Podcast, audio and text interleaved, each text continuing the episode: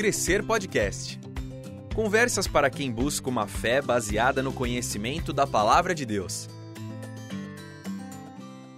Seja muito bem-vindo a mais um podcast do Crescer. Eu sou Israel Mazakorati e hoje vamos começar uma série de reflexões, uma série de conversas em cima do livro O Discípulo Radical, escrito por John Stott. Esse livro está disponível aqui em língua portuguesa. É, ele é uma publicação da editora Ultimato e você consegue comprar esse livro pelo site diretamente da editora Ultimato ou em outras livrarias aí que esse livro ele é muito fácil de ser encontrado. Um livro pequeno, um livro de poucas páginas, um livro de poucos capítulos, mas que traz para nós um conteúdo riquíssimo que tem sido utilizado por diversas igrejas é, como uma das ferramentas principais na conscientização do povo de Deus enquanto as características principais de um discipulado, de um discípulo de Jesus Cristo. E para bater esse primeiro papo introdutório ao livro comigo, introdutório ao tema uh, abordado por Stott nesse texto, está aqui Caleb. Caleb, deixa eu te perguntar, você prefere que a gente te chame de Caleb Ribeiro, Caleb Ramos ou Caleb Ramos Ribeiro? O que, que é melhor para você?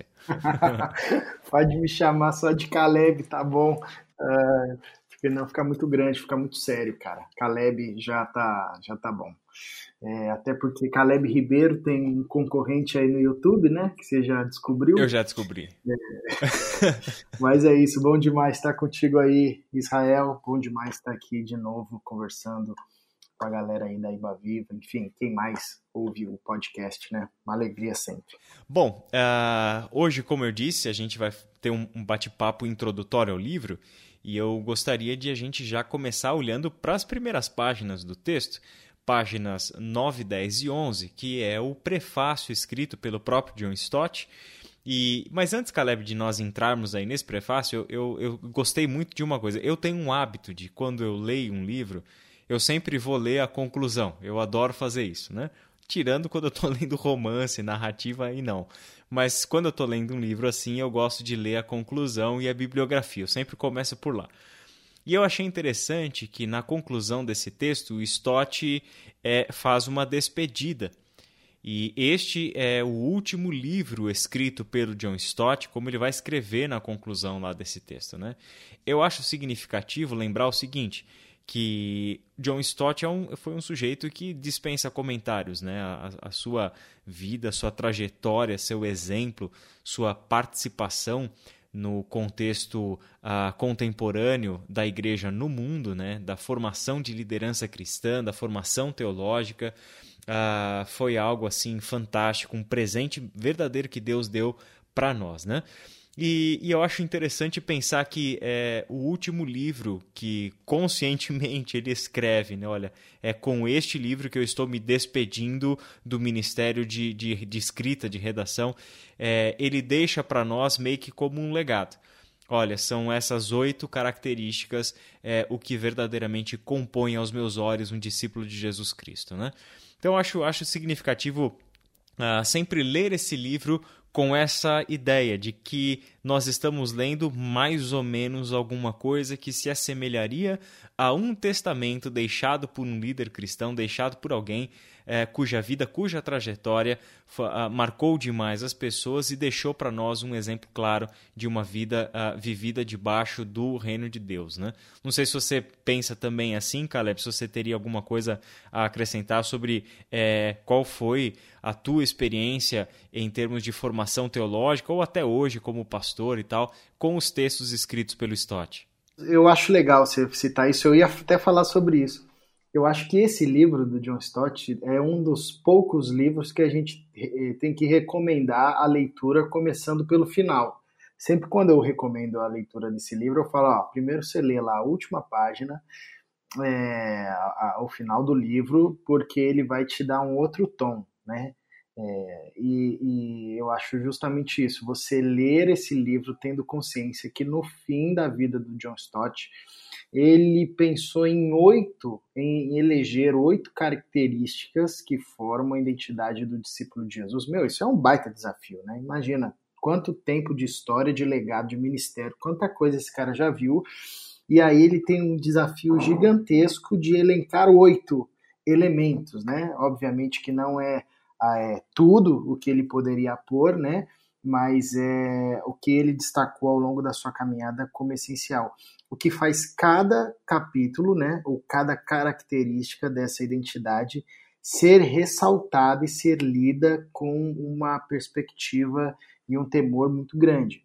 É, o John Stott ele marcou a minha trajetória, né? É, na teologia, eu acho que qualquer um que se empenha numa teologia séria, né, uma teologia bíblica, vai mais cedo ou mais tarde é, se esbarrar aí no John Stott. E principalmente porque a minha formação foi é, teve um foco, uma ênfase maior nos teólogos latino-americanos, né, eu esbarrei com o John Stott, porque o John Stott é quem, é, no cenário teológico mundial, né, é, abre a oportunidade de voz aos teólogos latino-americanos, né, é, no Congresso é, de Lausanne, né, na década de 70, é, não que, que não existisse uma teologia já forte aqui da América Latina, mas como sempre acontece, né, era uma teologia já construída, forte, sólida, porém sem voz no cenário mundial, né? E aí você tem John Stott, a figura que é, dá voz, né, faz ecoar isso junto com o Pacto de Lausanne, enfim, etc e tal. Então foi o meu primeiro contato com o John Stott foi nesse sentido, e aí depois eu fui para as obras dele, que são obras é, onde ele consegue mesclar teologia e uma teologia pastoral de forma muito fácil, né? Além de trabalhar e abordar temas é, desde de questões contemporâneas, né, como por exemplo fé numa era secular, por exemplo, né, é, como temas bem espirituais, né, devocionais e, e, que tem a ver com a vida do discipulado, né, é, vida do discípulo de Jesus e também é, trabalhar temas teológicos de uma forma é, acessível, né, numa linguagem acessível. Então é um cara extraordinário de fato. Você sabe que a gente acha no, no YouTube, isso é fácil de, de procurar, só dá uma pesquisada lá, última entrevista de John Stott, alguma coisa assim. E, e uma das e realmente né uma das últimas ou a última entrevista que foi gravada em vídeo do Stott é, o entrevistador fez para ele a seguinte pergunta como você gostaria de ser lembrado? E a resposta do Stott foi a seguinte como um cristão comum que lutou em seu desejo de entender, expor, se relacionar e aplicar a palavra de Deus.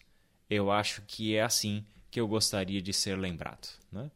Então, essa também é o nosso jeito de trazer à memória o legado de John Stott e tentarmos ser conduzidos dentro desse assunto tão bíblico, tão prático, tão vital para a igreja cristã, que é o tema do ser discípulo de Jesus Cristo.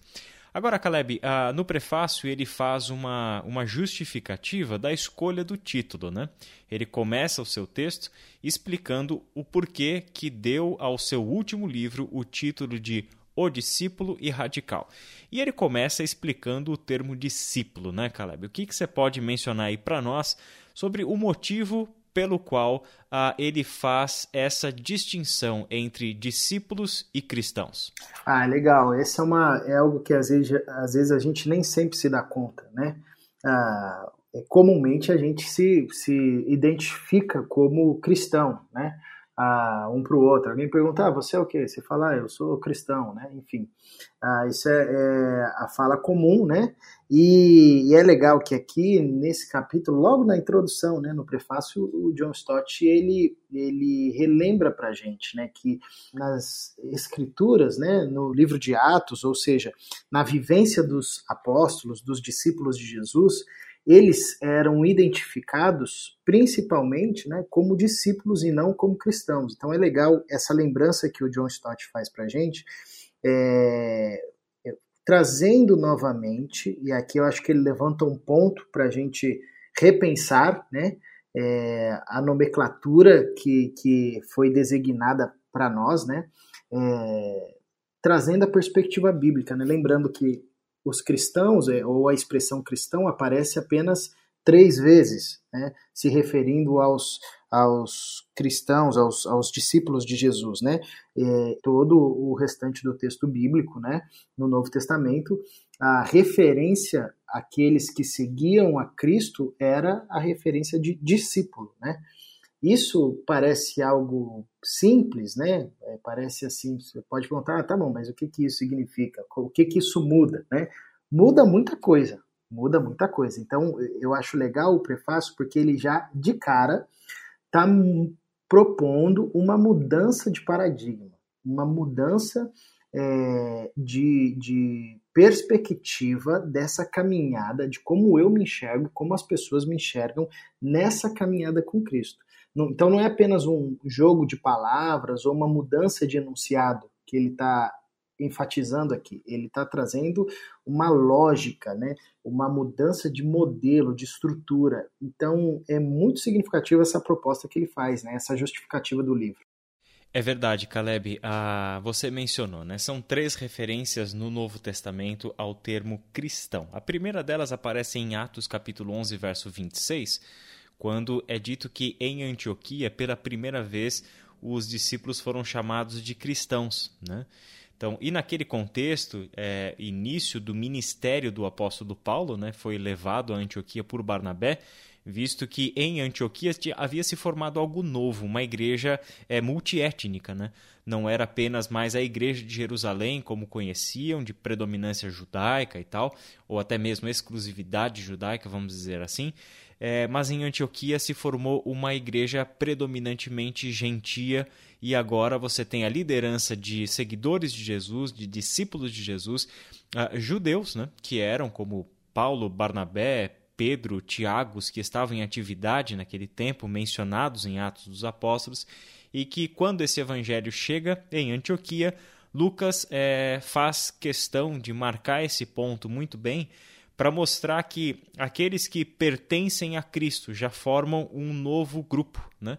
que já não recebe nem mais o nome de judeus, nem mais o nome de gentios, mas agora em Cristo Jesus são denominados de cristãos. Né? Então traz a ideia de pertença a Cristo. Né? A segunda ocorrência, em Atos 26, 28, é, na boca do rei Agripa, num contexto em que Paulo está sendo julgado, e posteriormente, já na primeira carta de Pedro, os cristãos também lá são mencionados como pessoas que pertencem a Cristo, né? Fato é que essas duas palavras, né, ele escreve aqui no texto, é, tanto cristão quanto discípulo, implicam em relacionamento com Jesus. Mas a palavra discípulo, como o Caleb muito bem mencionou, né, não é apenas uma discussão semântica, qual é o termo mais correto para se chamar, né? mas a discípulo tem um, um algo mais profundo, no, nos dá uma identidade um pouco mais clara do que significa de fato seguir a Jesus. Tem dois pontos que eu gostaria de destacar aqui também, Caleb, é o seguinte, é, nós percebemos que os evangelhos não trazem o termo cristão os evangelhos é, pressupõem a caminhada. E nem mesmo o termo discípulo propriamente dito é o que vai definir o discipulado de Cristo. Isso é curioso, né? Mas Jesus chama aquelas pessoas para andarem com Ele, né? para estarem com Ele. E a gente vai perceber nos evangelhos que essa presença contínua dos discípulos na caminhada com Jesus era exatamente ali que Jesus estava formando aqueles homens e aquelas mulheres é, de acordo com os valores novos que o reino de Deus estava trazendo a essa história. Então, os evangelhos sempre pressupõem que o discipulado é algo que está em movimento, é encaminhada, né? algo que foi muito bem preservado no registro de Atos dos Apóstolos, porque a primeira nomenclatura que nós vamos encontrar para os cristãos eram aqueles que eram os seguidores do caminho. Então, é, se pressupõe o discipulado, né? o movimento, são aqueles que estão no caminho com aquele que é o caminho, a verdade e a vida. E é interessante também que, para nós, o termo cristão e outros termos que foram surgindo na história para nos identificar, não é verdade? Nós temos os cristãos, mas dificilmente nós nos identificamos hoje como cristãos. Já nos identificamos mais como evangélicos, como protestantes, como reformados, como batistas, presbiterianos, assembleanos, ou seja, já fugimos até mesmo da terminologia bíblica, né? Então, eu acho que esse livro nos ajuda a trazer à realidade aquilo que há de mais essencial na nossa identificação, né, Caleb? Com certeza. É legal você falar dessa questão da nomenclatura, né? Porque, de fato, a gente vai abrindo janelas, né? Se a gente diz, não, eu sou cristão, é, cristão protestante, cristão protestante batista, é, enfim, ou presteriano, reformado, é, cal, calvinista, né, não calvinista, arminiano, enfim, é, são muitas nomenclaturas. E é interessante também que essa, essa perspectiva do cristão, você, às vezes ouve as pessoas, né, é, no, no, dia a dia, né? Falar, não, eu, eu sou cristão, mas cristão não praticante, né? É, então tem a possibilidade até de ser, mas não ser, né? De ser e não ser praticante. E eu acho interessante a perspectiva do discípulo é, e do, do, ser chamado de discípulo ou se, se ver, né? Se reconhecer como discípulo porque de fato é, é essa perspectiva profunda é, do relacionamento. Né? Comumente, a, a terminologia cristão, evangélico, protestante, enfim, tem às vezes uma ligação muito mais institucional, né? uma relação com a instituição que me faz ser é, católico romano, protestante, presteriano, batista, ou seja, uma vinculação institucional, né? do que uma vinculação é, com Cristo, né? É, não que, obviamente, não as pessoas que se identifiquem né, a partir desses, desses nomes aí, dessas identificações, não estejam relacionadas com Cristo. Não é isso, né? Mas é, comumente você tem uma, uma ideia mais institucional. Tanto que a pessoa pode falar, eu sou, mas não sou praticante, ou seja, eu não vou tanto é, à instituição, né? enfim. Agora, discípulo não, né, cara? O discípulo, ele pressupõe a figura de um mestre, né? De um discipulador. O discípulo, ele não, não o é sozinho, né? Ninguém é, é, discípulo sozinho. Se a pessoa já se identifica como discípulo, ela se identifica como discípulo porque ela reconhece ter um mestre acima dele. Então, acho que é uma mudança de paradigma assim incrível, né? Logo no começo do livro, você já toma essa paulada assim, que você já fala, opa, calma aí, eu preciso rever aqui a profundidade dos termos, né? E como você disse, não é uma questão de semântica, né? É uma questão de sentido, de vivência, de relação e, e de como a gente se vê e como a gente se mostra, né? Perfeito, perfeito. E, e viver, né, com um mestre acima de você, ter a consciência de que em todos os momentos da nossa vida e em todas as áreas, aspectos né, que tocam, que formam a nossa vida, a nossa identidade, a nossa ética, a, o nosso propósito existencial, em todas essas esferas, nós estamos debaixo da disciplina desse que nós chamamos de mestre e de senhor. Então, é, a consciência de um discípulo é a consciência daquele que entende que em todo momento está debaixo da disciplina do Senhor. Eu faço uma sugestão para você que nos ouve, é uma leitura atenta para Hebreus capítulo 12. Eu acho que este é um dos textos mais profundos que nós temos em toda a Bíblia sobre o que significa ser um discípulo. E ele fala sobre isso sem precisar o termo, usar o termo discípulo, né? Ele fala sobre isso mostrando que a nossa vida consiste em disciplina e que Deus está conosco em um trabalho onde nós precisamos ter a consciência de que, como filhos, debaixo da orientação, da educação, da formação dos seus pais, esses filhos estão vivendo sob a disciplina do Senhor.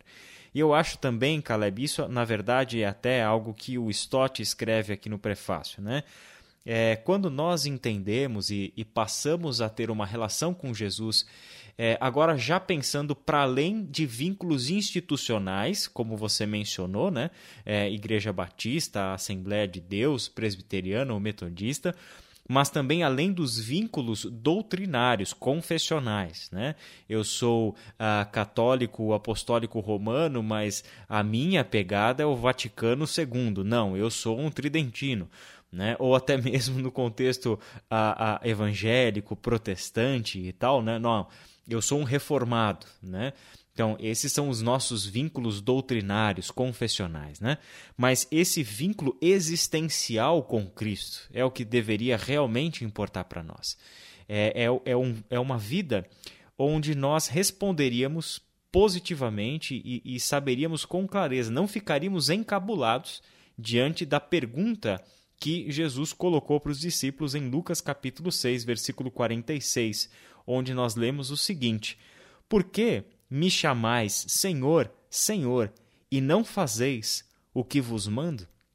Ou seja, de que valor tem uma confissão de boca de que Jesus Cristo é o teu Senhor, em outras palavras, o teu soberano, aquele que está agora reinando sobre você, governando a sua vida. Se você não faz, se você não o obedece, se você não vive debaixo da sua disciplina. Então eu acho que esse texto é exatamente é, o que deveria fazer com que nós refletíssemos sobre a maneira como estamos nos relacionando com Jesus. Se nós nos distanciamos do verdadeiro discipulado de Cristo, nos protegendo atrás de nomenclaturas e de todas as consequências né, de nomenclaturas institucionais e confessionais. É, isso é muito legal quando você destaca a fala do John Stott, né? O, o, discípulo é aquele que está sob a disciplina. E de novo aqui, né? Parece ser repetitivo, mas acho que vale enfatizar. Não é uma questão de jogo de palavra, né? Ele mesmo é, sugere, né? É, no prefácio, talvez de alguma forma deveríamos ter continuado a usar a palavra discípulo. É, e eu acho interessante porque revela um entendimento acerca do que é salvação.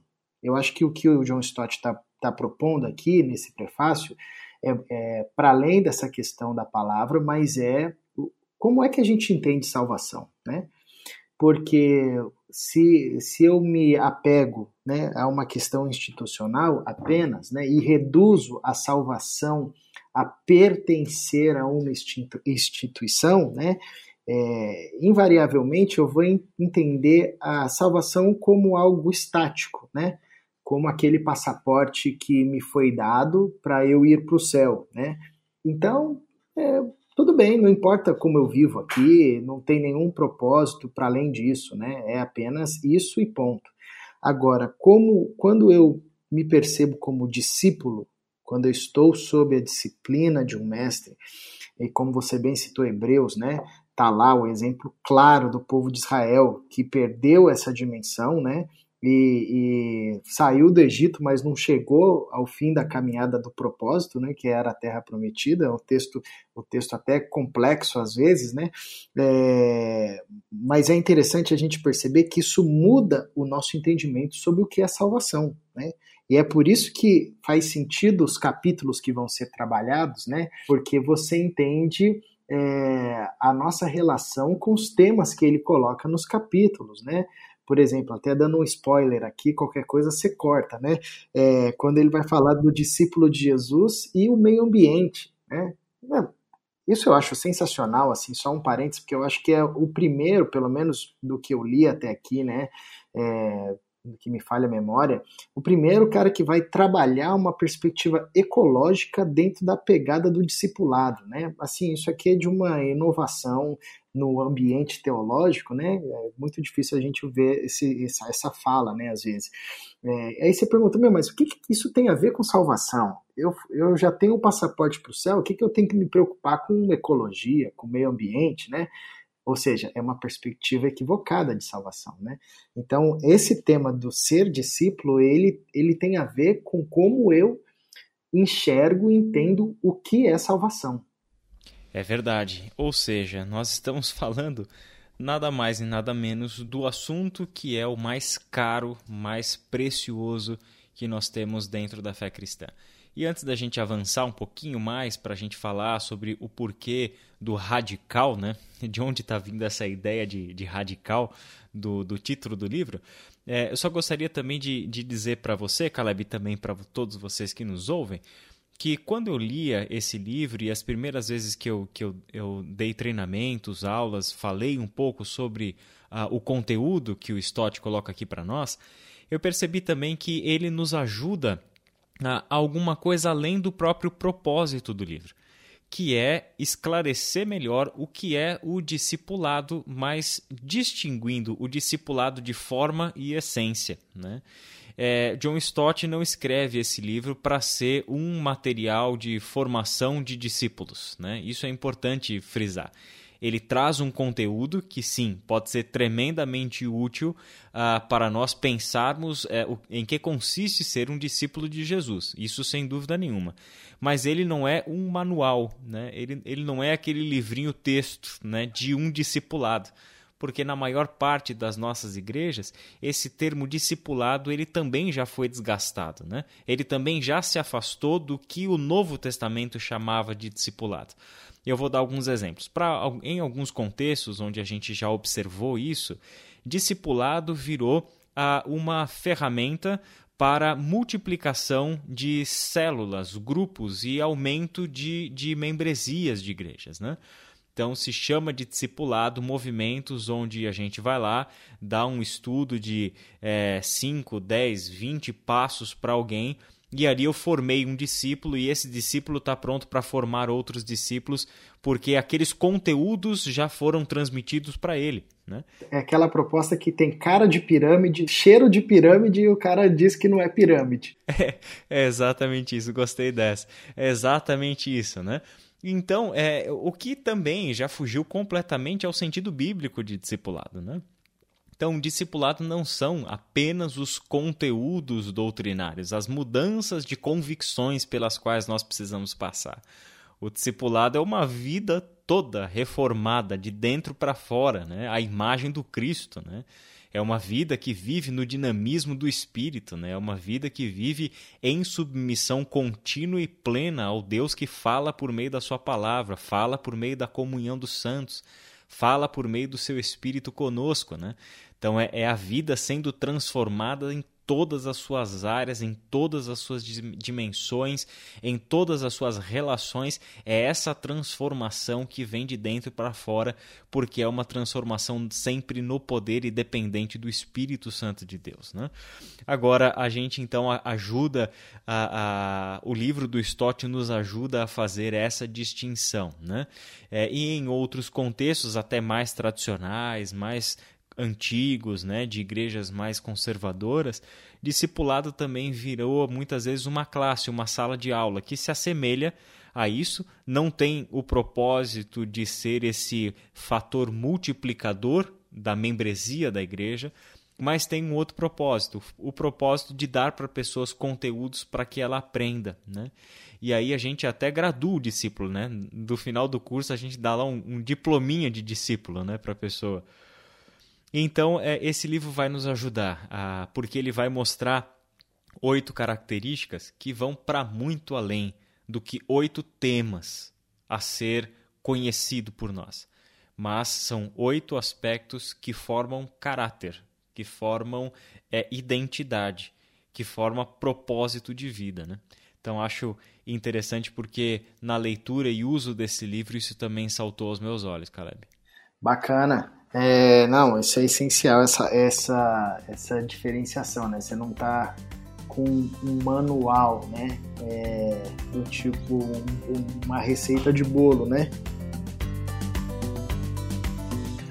Este é o Crescer Podcast. Sua edificação é o tema da nossa conversa. Eu confesso que a primeira vez que eu peguei esse livro em mãos, né? Eu olhei assim a palavra radical e fiquei meio temeroso, né? Falei, meu, o que que, o que que, onde é que ele vai chegar com isso, né? É, mas diga aí, Maza, pra gente. Na verdade, o, Caleb, eu, eu gosto dessa palavra porque, assim, quando eu peguei esse livro e li o título, e eu curto umas coisas meio radicais, revolucionárias, coisas do tipo, né? e aí a gente sempre pensava, poxa, olha o John Stott, né? A gente já sabia que ele tinha pensamentos bem avançados, assim e tal. Falar, ah, que proposta ousada, né, de, de título de livro. Mas ele explica, né, que no, no verso 10 não é exatamente esse sentido de radical que nós queremos utilizar. Radical aqui é aquilo que tem raízes, né? Radical que é uma palavra derivada do latim radix, né? Que significa raiz, né? E embora nós é, associemos a palavra radical à, à, radicalidade, a coisas radicais, etc., na, na realidade o, a, a, intenção do Stott na escolha aqui é, é fazer eco à parábola do semeador, né? E ao mencionar a parábola do semeador contada por Jesus, ele li, lida com uma realidade que todos nós, é, de dentro das igrejas, no labor pastoral, a gente sabe que existem diferentes níveis de comprometimento com Cristo. E a parábola do semeador mostra isso, né? A diferença entre as sementes que foram jogadas estava justamente no tipo de solo que recebeu essas sementes. Né? A respeito da semente semeada em um solo pedregoso, rochoso, Jesus disse que não tinha raiz. Né? Então é esse o sentido, né? O, o, o, discípulo raiz. A gente até brincou uma vez que nós demos esse curso para Lighthouse, né? Os adolescentes da nossa igreja. A gente é, mudou esse nome, né? De discípulo radical para discípulo raiz, né? para mostrar uma diferenciação. Aqueles que de fato estão enraizados, né? aquele que de fato tem raízes profundas e que, porque tem raízes profundas que cresceram primeiro para baixo, né? para o solo, conseguem extrair no solo os seus nutrientes e dessa maneira crescer, se desenvolver e, obviamente, dar frutos. Né? Esse é o, o foco principal da vida do discípulo de Cristo não, não é um discípulo Nutella, né, mano? Se a gente fosse adaptar hoje para a linguagem, sobretudo dos jovens, né, do, do Nutella e do raiz. Né? Era exatamente essa a ideia. Sem, sem Nutelice, mano, aqui é a raiz. Ah, é, a Bíblia, ela usa muito a metáfora, né, a figura da árvore, né? É, ela começa no primeiro capítulo falando de, de duas árvores, né, por exemplo, termina o seu último livro falando de uma árvore, né, da árvore da vida. É, ao longo dos outros textos né, bíblicos, você vai ter é, muitas é, parábolas ou, ou é, figuras, né, ou metáforas usando a árvore. Né? O Salmo primeiro compara o justo como uma árvore plantada junto ao ribeiros de águas. Né? Jesus mesmo, ele em João capítulo 15, né, fala da videira, né? E se nós estamos nele, enraizados nele, nós damos frutos, né? É, então é muito bacana, né? Essa figura da raiz, é, de novo, é, faz repensar o conceito de salvação, né? É, faz repensar o que é salvação, é, o que que Deus nos entregou e nos entrega, né? Pelo Espírito Santo, é, por meio de Jesus Cristo, né? Então é muito significativo essa figura da árvore, né? É, essa perspectiva das raízes. Eu gosto muito do Salmo primeiro, né? É, porque ele começa falando acerca do caminho, né? É bem-aventurado o homem que não anda segundo é, o, o, conselho dos ímpios, não se detém no caminho dos pecadores, enfim. É, e esse salmo é até chamado de o caminho dos justos, né? Porém ele usa é, como figura algo que a princípio não tem nada a ver com caminho, que é, ou caminhar, né? Que é uma árvore, que é a coisa mais estática do mundo, né? A princípio, né? Porque a árvore também tem um caminho. Né? O caminho da árvore é para baixo, na raiz, e para cima nos frutos. Né? É, então, o caminho dos justos é, é esse caminho do enraizamento uh, em Deus e na fé, e o caminho para cima, né, do fruto, do florescer a vida do Cristo na nossa vida, o fruto do Espírito em nós. Então é muito bacana esse resgate que o Stott faz dessa lembrança de que nós precisamos fincar raízes né, em Cristo, no Evangelho, né? enfim, isso é muito, muito belo. Pois é, Caleb. E, e me chama a atenção o, o fato de que quando nós. Você falou aí do, de mudar o nosso conceito de salvação, né? Esse é, é, é um interesse também muito grande aí de, de todo o trabalho de, de teólogos, principalmente latino-americanos, né? Que, que trabalharam bastante essa releitura da salvação. Pensávamos a salvação em algo estático, em algo ah, já acontecido no passado e acabamos deixando de lado o dinamismo do discipulado e da santificação. Né? Nos esquecemos que santificação, ou seja, a renovação do nosso coração à imagem de Jesus Cristo, né? é, assim como a nossa, o nosso compromisso missionário, né? ah, são duas coisas que é, só fazem sentido e só podem ser realizadas dentro de um relacionamento com Cristo. Né?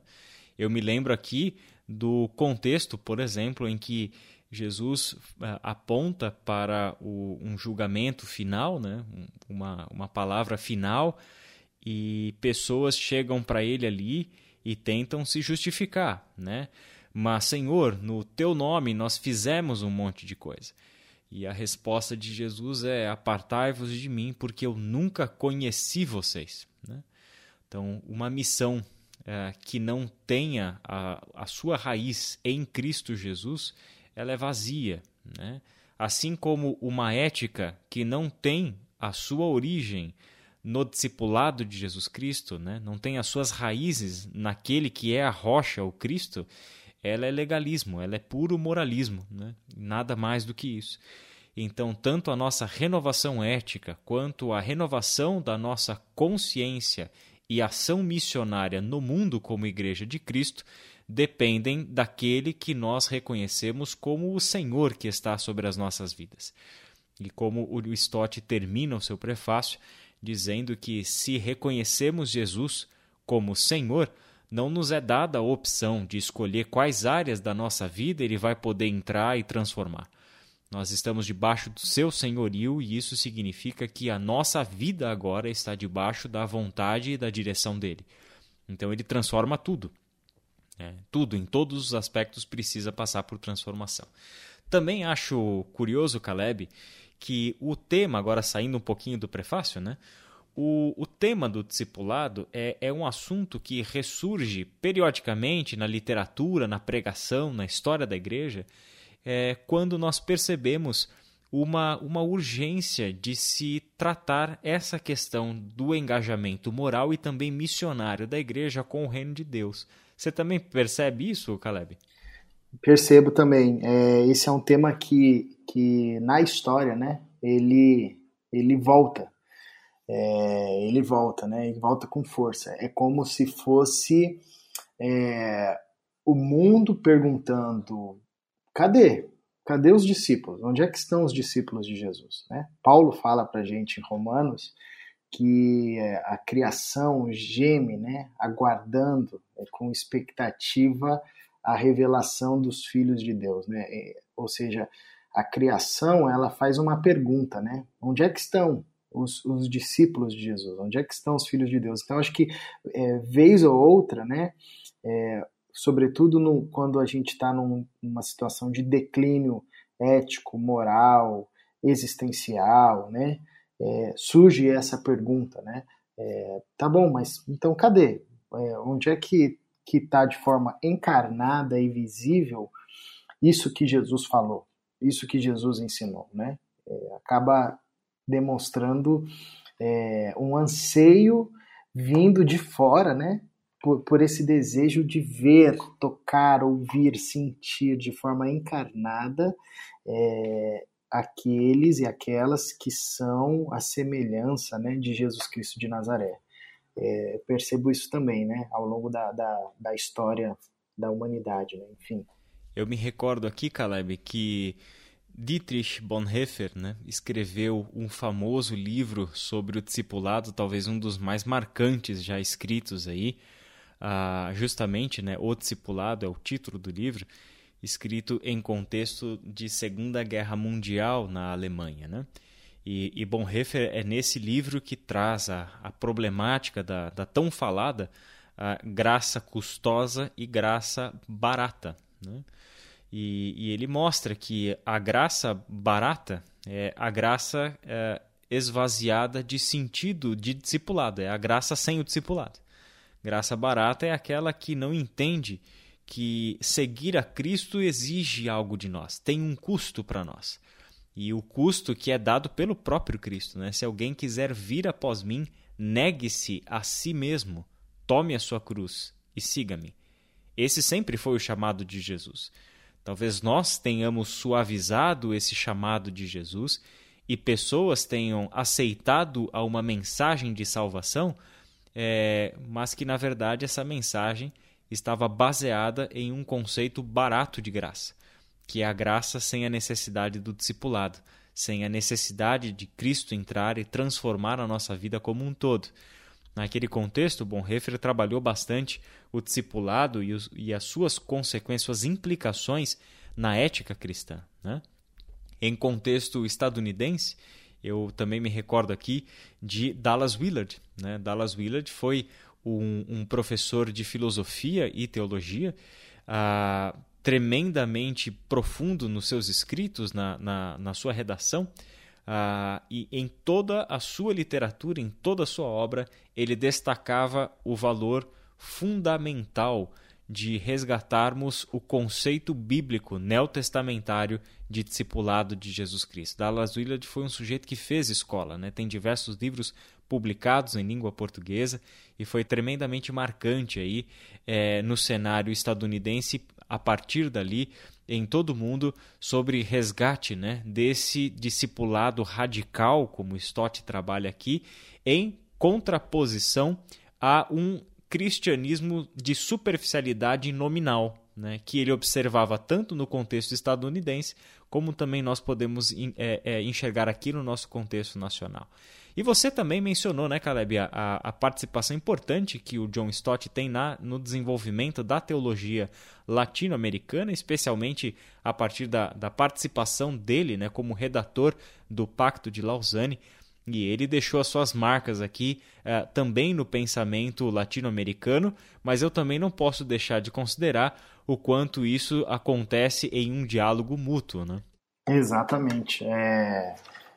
Como eu disse lá no começo, né, ele, ele fez esse, esse deu esse, suporte né, para alavancar a teologia latino-americana, e aí é, o cenário mundial conheceu. É, homens, né, como é, René Padilha, talvez aí seja um dos mais conhecidos, né, é, entre muitos outros, né, que e, e, ele também vai trabalhar essa temática do discipulado, né, sobretudo na perspectiva missionária, né, na perspectiva da prática missionária da igreja e trabalhando essa encarnação prática, né, é, do Evangelho de Cristo na história e nos dilemas da história, né? Então, é, o que vai se desdobrar entre essa essa junção que nunca deveria ser separado, né? É, entre a proclamação do evangelho e a diaconia, né? E o serviço, né? E o cuidado, né? Ao mesmo tempo que a gente leva o pão da vida, a gente leva o pão, né? É, que mata a fome do sujeito, né? Enfim, isso, isso é uma característica né, que vai ser resgatada aqui num contexto latino-americano, onde é, as pessoas perguntavam: tudo bem, eu quero ver esse evangelho encarnado. Né? E aí é, ressurge o tema do discipulado, respondendo aos dilemas é, desse contexto que nós vivemos e que nós vivemos até hoje, que é diferente do contexto é, do Dallas Willard nos Estados Unidos, que era diferente do contexto do Bonhoeffer na, na, na Alemanha, né? enfim. É, e aí é interessante, de novo, o que você destacou no começo, né? É, o discipulado é um assunto que tem a sua origem é, na preocupação da igreja e do engajamento da igreja no seu tempo, é, na sua história, no seu contexto, apresentando a Cristo ou apresentando às pessoas o que é ser o discípulo de Cristo. E isso vai ter implicação moral, ética, existencial, espiritual, né? É, social, econômica, relacional, ou seja, é, o discipulado não é um, um, caminho ou uma ferramenta é, apenas de um, de um impacto espiritual, né, nesse sentido mais platônico, fantasmagórico, né, às vezes que a gente tem no ambiente gospel, evangélico, né, pelo contrário, né, até o que o John Stott vai apresentar aqui para gente é um discipulado integral que impacta a vida toda, toda a vida e em todos os seus desdobramentos, né, como foi com Jesus Cristo. Perfeito, perfeito. Num contexto mais recente agora, um, um teólogo que é, temos a oportunidade não só de ler os seus livros, mas de ouvir podcasts, pregações e tal, um, um teólogo que tem se tornado aí uma das maiores referências em pesquisa é, do tempo do Novo Testamento, que é N.T. Wright, ele é um inglês, e ele, ele é um, como um teólogo no Novo Testamento, ele tem trazido uh, para o universo, tanto da ética cristã quanto da missiologia, contribuições fantásticas, né? porque na sua pesquisa sobre uh, o Novo Testamento, a história e a teologia do texto do Novo Testamento, ele tem dado um embasamento gigantesco aí para uma renovação do compromisso ético e missionário da Igreja de Cristo, né? o compromisso histórico da Igreja de Cristo, resgatando o sentido neotestamentário de reino de Deus e a implicação direta a nós desse reino de Deus, aonde Deus governa. Ele governa na vida dos seus discípulos. Ele governa uh, sobre aqueles que estão vivendo debaixo da sua disciplina. Né? A gente vai fazer ao longo dos nossos podcasts alguns painéis literários, alguns murais aí, onde vamos ter espaço para divulgar e recomendar para vocês algumas dessas literaturas, trazer algumas citações e referências desses outros nomes que nós temos usado aqui é, também como referência não só para nossa própria formação é, teológica ou também como discípulos de Cristo, mas também utilizado essa literatura toda que a teologia cristã tem produzido, que nos é, eleve aí na compreensão da, do chamado de Deus para nós como discípulos do Senhor, como igreja de Jesus Cristo. Caleb, nós vamos ficando por aqui. Quero te agradecer mais uma vez pela tua participação e espero voltarmos a conversar sobre alguns capítulos aqui do Discípulo Radical. Com prazer, mas o prazer é todo meu. Só, só lembrando, eu lembrei aqui de uma fala de uma, uma pessoa que estava chegando na igreja recentemente e ela falou assim: Pastor, como é que eu faço para me, vir, me tornar evangélico, né? Eu falei, nossa, Jesus, o que, que eu falo?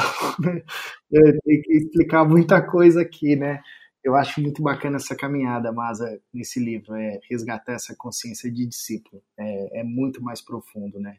E eu fico muito feliz em participar e estou à disposição que seja uma caminhada frutífera para todos nós. Muito obrigado, Caleb, e a você que nos ouve, obrigado pela sua atenção. Lembrando você, vá atrás do seu exemplar, além de acompanhar aqui os podcasts, porque vamos fazer um podcast para cada capítulo do livro.